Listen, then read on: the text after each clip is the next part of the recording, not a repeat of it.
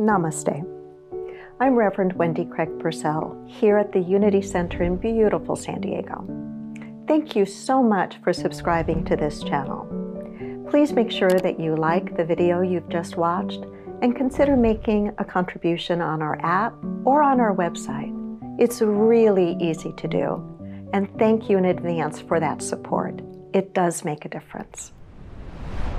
We've been journeying together in looking at spiritual integrity, in looking at what are the ills, as the great Mahatma Gandhi had identified in our world today, that if we could just change those ills, that we would really create for ourselves a very different shared experience in this human family. And how do we attempt to do some of that ourselves, some of that individually. The ills that Gandhi had identified were these to have knowledge without character, that there's danger in that, there's concern in that, to have science without humanity, without heart or ethics, to have wealth accumulation without effort, without work, commerce without morality, politics without principle. We see very vividly what that's doing in our world today, right now, right? Pleasure without conscience, and worship without sacrifice. Sacrifice is not a word, and, and, neither is the word worship really a word that we often use in New Thought. We are so about the um, dreams and goals and visioning and creating just what we want for ourselves. And that is well and good and it has its place. But it's only a partial application of our teaching. A fuller application of our teaching is a recognition of widening our circle, of continuing to do our individual growth and development, but to never forget that we are part of a larger whole, that we're part of a, of a human family. And this idea of worship with sacrifice, I really think lands squarely in our fifth core unity principle. Unity basically has five teachings, five principles. And the fifth principle in unity is that it is not enough to know these things. It's not enough to know spiritual principle. It's not enough to know what the spiritual tools are, that we must live them. And when Eknath is writing about the idea of worship, with sacrifice. He's not talking about, and I don't think Gandhi was talking about the idea of worship as a, as a religious thing. In some ways, coming into a building on a Sunday morning for an hour and worshiping and then leaving and leaving the experience in that room, that's kind of easy to do. Can get pumped up with the music and maybe with a really powerful message, but it really does nothing if it doesn't live in our hearts, right? Blessed are we know these, blessed are if we know these things, but more blessed are we if we do them. So worship with sacrifice or worship with ourself is to take what it is that we know and to commit ourselves to really applying it consistently wherever we are. And sometimes it, it is that Spirit whispers to us how to do it. And sometimes it is that Spirit seems to send a wrecking ball through our life to wake us up, or, or perhaps just to put us, maybe not wake us up, but to put us on a completely different trajectory in our life experience. Certainly, Mahatma Gandhi, who was considered to be perhaps one of the, the greatest teachers in, in recent history, one of the greatest humanitarian, spiritual teachers, men of conscience, there was a wrecking ball that came through his life. He was living in South Africa at the time. He was on a, a train and he got thrown off of the train because he was the wrong color got thrown off the train and he spent the night in the train station. And in those moments of that wrecking ball coming through his life, that he somehow was not good enough because he was born in a skin color that was deemed to be less than. Somehow that wrecking ball came through his life in such a way that it changed the trajectory of his life. That in that train station, he made some deep decisions and commitments to stand for something different. And think about that for a moment. Who among us hasn't heard of this person, Mahatma Gandhi, right? And were it not for that wrecking ball coming through his life, being thrown off that train, where would India be today? Where would South Africa be today? I think we would have lost some incredibly important teachings and radical ideas to apply in life. To worship with sacrifice, according to Eknath, is the idea of looking deeply at what we invest ourselves in.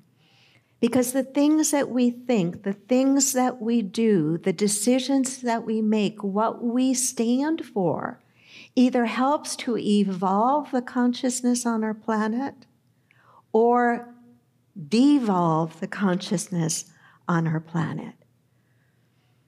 Gandhi said and deeply believed that he was not exceptional, that anybody could do what he did if they were as committed as he was. I have to stretch into that. I don't know that I could do any of what he did, but I know uh, all of what he did, but I know that I can do something. And I know you know that to be true for yourself as well, right? Jana Stanfield, one of our beloved New Thought singers and, and songwriters, has in one of her songs a line I cannot do all the good the world needs, but the world needs all the good I can do. That's, I mean, if we just hold on to that, and if we just live our lives from that, that would make a powerful shift in our families, in our communities, in our world. I cannot do all the good the world needs, but the world needs all the good that I can do. Maybe you're at a place in your life where there's a whispering that's trying to redirect you. Maybe in these weeks that you've been either watching online or or coming to church or reading the book, maybe there's been a whispering, uh, an inkling of a change that you are ready to make a lifestyle change, perhaps, that you are ready to make to embody more of these teachings in a way that improves your life and also is an inspiration to improve the lives of those around you. Maybe it's not been a whispering, maybe it's been like a wrecking ball that's trying to move you into a completely different trajectory in your life. As I was thinking about the song, and that line in it as I was thinking about Mahatma Gandhi's wrecking ball. I was thinking about a wrecking ball in my life. That wrecking ball came at a time when I was an associate, not associate, an assistant minister, pretty much right out of ministerial school, working and, and having my first opportunity to, to try to learn from a, a seasoned minister and having my first chance to actually teach a class in this particular Unity church I was, was the assistant minister at. And I had prepared, I was so excited, I was so ready. And then came the wrecking ball. And the wrecking ball was the senior minister telling me right before I went out to a room of people that was pretty packed. I was so excited and scared to death that they were only there because of him that they really didn't weren't interested in what I had to say, and I would probably fall and fail. That was a wrecking ball. But it was in that wrecking ball moment, in that personal moment of humiliation, of saying, I'm not going to stay in this place. I'm going to figure out a way to still teach because I believe in these teachings, but I'm not going to stay in what is clearly an unhealthy situ- work situation. And a course of events happened rather quickly after that that reminded me or allowed me to realize that the pain of staying was greater than the fear of going and starting a church really from thin air, from nothing. Spirit sometimes is that whispering, and sometimes it's a wrecking ball. But the good that can come out of it, if we are paying attention, is an individual life transformed, an individual life changed. And when an individual life is changed, that life does have an impact on those around it. Whether we realize it or not, people notice who we are and what we do and what we say. And sometimes they notice for the good, and sometimes not so much so. We can make a difference. We need to make a difference by deciding what we stand for, what's really important to us, what we really value for ourselves and for our families, and then figure out how do we take that which we stand for and value for ourselves and live it in such a way that it's an inspiration to other people. As Jana's line in that song says, we can't do it all. We can't do all the good that the world needs right now. But whatever it is that is yours to do, the world needs you to do it. Whatever it is that is mine to do, the world needs me to do it. So, worship with self sacrifice, I think, is coming clear and clean, if you will, with that. Eknath says it's not about a religious ceremony, but about the worship we carry on every day in our own hearts and our own minds. That's beautiful.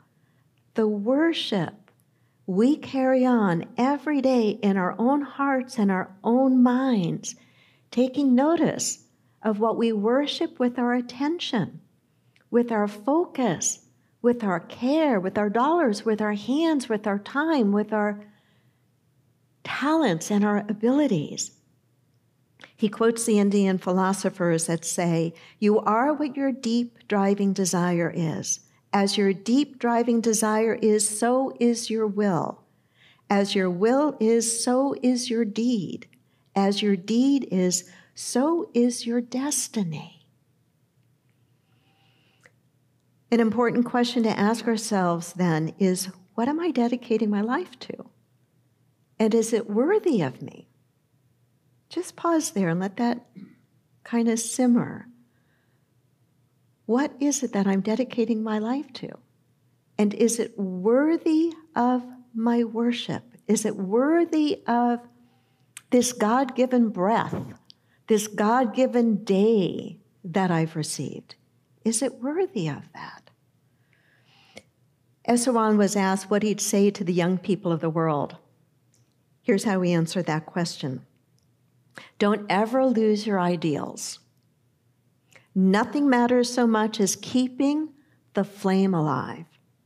If you fall, pick yourself up and march on. If you cannot run, then walk. If you cannot walk, then crawl. Nothing in life is more joyful or more, more fulfilling than keeping the flame alive keep it burning. The goal is to get hold of our desires and to draw them together into a single, all consuming passion for the well being of all life. The more closely you gather the threads, the more brightly your light will shine. I was thinking about how these ideas have kind of evolved in me over time. And I was thinking about the kinds of messages I gave in the beginning of my ministry, and the messages that I give today. And there's been an evolution to them, and I think that's natural over the course of years. But I think it's not only over the course of years that they have evolved and changed, it is also over the, um, the different phases of life you enter into as the years go by. And you know, when we're in our 20s, maybe in our 30s, maybe we're really passionate and on fire with, we're to change the world right? Can you get back in touch with that, those of you who aren't 20 and 30 right now? Um, you can get back in touch. But as we get older, maybe sometimes we feel like, well, you know, there's a winding down or there's a differing phase that we're that we're entering into. And I don't think there's anything bad or wrong with any of that. But I think as we mature and as maybe we don't feel the same kind of earnestness about being out there and really working to change the world, then I think the very least that we can do, especially those of us that really are committed to this teaching, to a mission such as ours of continuing to transform our individual life and being about what we can be about to the world. I think the natural step for us is to really cultivate and pay attention to the young people in our life. And how can we nurture them on and encourage them on to maybe do the things that we will not see done and accomplished in our lifetime because of the age that we are now? But not to just sit back and become quiet and think that our time has passed because it hasn't. Unity's fifth principle is the principle of it's not enough to know any of this. When we know it, then we're expected to do something with it. We're expected to not just fall asleep and pretend we don't know, but to stay alert and awake and give voice to what it is we know.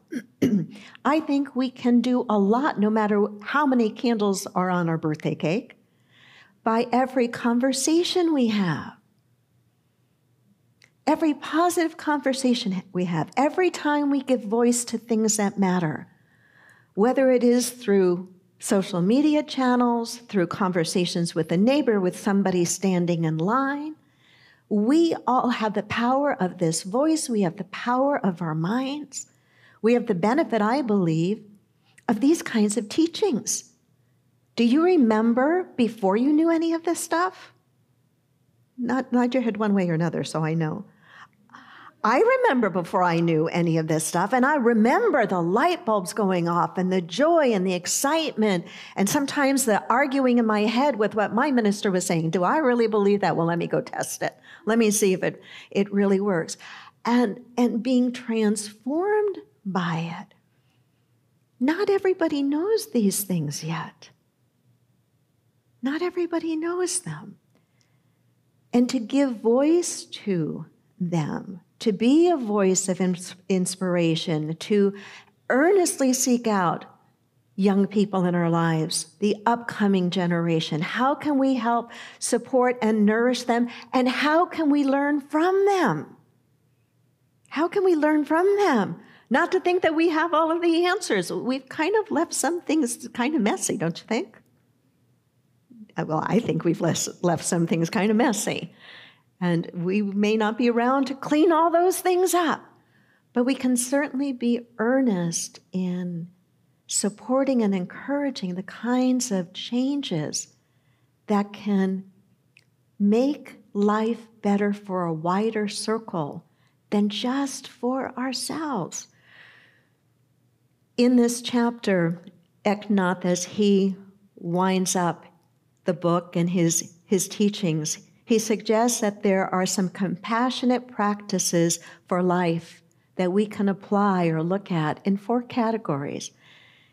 He says the categories are consciousness, sustainable living, generosity, and knowledge. I encourage you, if you have the book, to take a look at that chapter. It's kind of a summary chapter in many ways. But he says what it would look like to worship in an embodied way, not in a religious way, but in an embodied way. It would look like compassion showing up in those four areas, in the area of consciousness. And of course, if you've been following along, you know that he's forever emphasizing the same thing we emphasize in unity, and that's prayer and meditation. Cultivating that quiet in, inner life, learning to tame the mind, learning to quiet the mind, to bring the mind to a place of focus and a place of receptivity to not just our own intellectual reasoning and thinking and logic, but to cultivate the mind through practice in such a way that we can be aware of a deeper wisdom, a deeper a guidance. That compassionate practice in consciousness does take the form of meditation. It does take the form of an active practice of loving kindness. We could choose every time that we get you know, into, I was at Costco three times in the last two days over Memorial Day weekend. It is not the place you want to be unless you want to have an assignment to practice loving kindness and patience. I wanted to fix beautiful halibut tonight for, for our family. So I'm there at 9 9:20 in the morning yesterday at Carmel Mountain. They are lining up everywhere. Like their carts are going to go pushing in as soon as the doors open, and there's not going to be anything left if you just don't force your way through. And I'm thinking about this lesson, and I'm thinking about I get to choose to practice how I show up. Can I go through Costco not like it's an obstacle course and these people are obstacles in my way, but can I practice loving kindness? I did okay. I did okay. He says compassionate practice in the area of sustainable living. JC, I think about you and the things that I've learned from you over many years of, of friendship. And while I don't by any chance do it perfectly, whether it's making sure we compost our food scraps between you and Jennifer, I don't have a chance. You know, looking looking at consumption, look making sure that we we get rid of or stop using disposable things looking at you know how how can i live in a way that's more sustainable even if it takes practice even if it's a little more expensive even if it's a little more inconvenient even if it means needing to learn new habits and different ways of being he says the third is compassionate practice in the area of generosity, showing up with a generous heart. It's so easy sometimes to think, especially in a church, if a minister's talking about generosity, they just want you to open your wallet and put money in the basket. And while that's important to keep any business, nonprofit or otherwise, functioning, that's not the same thing automatically as cultivating and living from a generous heart. And a generous heart is a heart that really is looking outward in terms of is there something in me that I can lend to this situation? It could be an encouraging word, it could be a pat on the back, it could be a hug, it could be loaning somebody something, it could be giving something away, it could be our time, it could be our money. But it's a way of thinking, it's a way of being. And it's a way of thinking and being that says it's not just for my family. I want to make that circle wider. And then he says that the last is a compassionate practices in the area of knowledge. And I liked that he talked about that. What he's saying is to keep learning, to keep growing, to keep the mind fresh and alive. And I think that we can pay attention to our young people for some of this to try to enter into and be aware of how are they seeing the world? How are they dealing with things? What can we learn from them? Is there some reciprocity here?